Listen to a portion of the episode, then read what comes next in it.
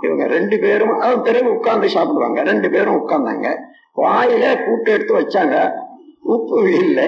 இப்படி பாக்குறாங்க அப்படி பாக்குறாங்க ஒத்தி ஒத்தி பாக்குறா ஏன் அக்கா நீ உப்பு போடலையான்னு கேட்டா நீ தானே இங்க அடுப்பண்டை இருந்த. நீ போட்டுட்டு இருப்பேன்னுட்டு நான் பார்த்து அப்புறம் இறக்கி வச்சேன்னு சொல்றாங்க அவங்க. நீ போட்டேன்னுட்டு நான் பார்த்தேன்னு சொல்றாங்க. சரி அப்படின்னா போச்சு. இப்போ மாமா வந்து உப்பே இல்லாத சாப்பிட்டு போனாங்களே அது எப்படிதான் சாப்பிட்டாங்களான்ட்டு ரெண்டு பேரும் உதிரிட்டு அங்கிருந்து வந்து நிக்கிறாங்க. என்ன? நீங்க அதை உப்பில்லாத அப்படியே சாப்பிட்டுட்டு மௌனமா இங்க வந்து உட்கார்ந்துருக்கீங்களே. இதை விட எங்க ரெண்டு பேரையும் கூப்பிட்டு ஒரு அடி கொடுத்துட்டு இருந்தா எங்களுக்கு எவ்வளவு திருப்தியா இருக்கான் இப்ப நான் நெஞ்சு நெஞ்சு அழும்படியா பண்ணிட்டீங்களே. இல்ல இல்ல. எனக்கு ஒரே ஒரு நாள் வாழ்க்கையில இந்த சந்தர்ப்பம் கிடைச்சது. இது வரைக்கும் நீங்க இந்த மாதிரி செய்ததே இல்லை செய்யவும் இல்லை.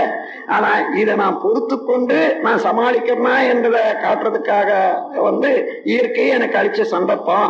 அந்த ஒரு நாள் சந்தர்ப்பம் இறைவனே கொடுத்த வரத்தை நான் தள்ளிடுவேனா? ஆகையினால நான் சாப்பிட்டு பார்த்தேன். இப்ப என்ன ஆச்சு? ஒண்ணு இல்லை பாருங்க.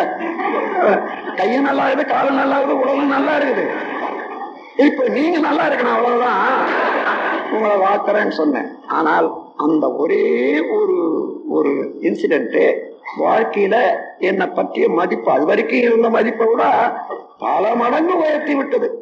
அது பொறுமையினால பொறுமைக்கு வந்த ஒரு வெற்றி எனக்கு அது மாதிரி பொறுமையை சாதிக்கிறதுக்கு விழிப்பு நிலையோட மதிப்புணர்வோட இதை சாதித்து கொள்ளலாம். குடும்பத்துல பெரிய பெரிய அதாவது சந்தர்ப்பம் நிறைய இருக்கு என்று கூறி இந்த உரையை முடிக்கிறேன். நீங்கள் அனைவரும் குடும்பத்தின் மதிப்புணர்ந்து பெண்மையினுடைய பெருமை உணர்ந்து நடந்து கொள்ள வேண்டும் என்று கேட்டுக்கொண்டு இந்த நிகழ்ச்சியை நான் முடிச்சு வைக்கிறேன். வாழ்க வளம். நம் கடமை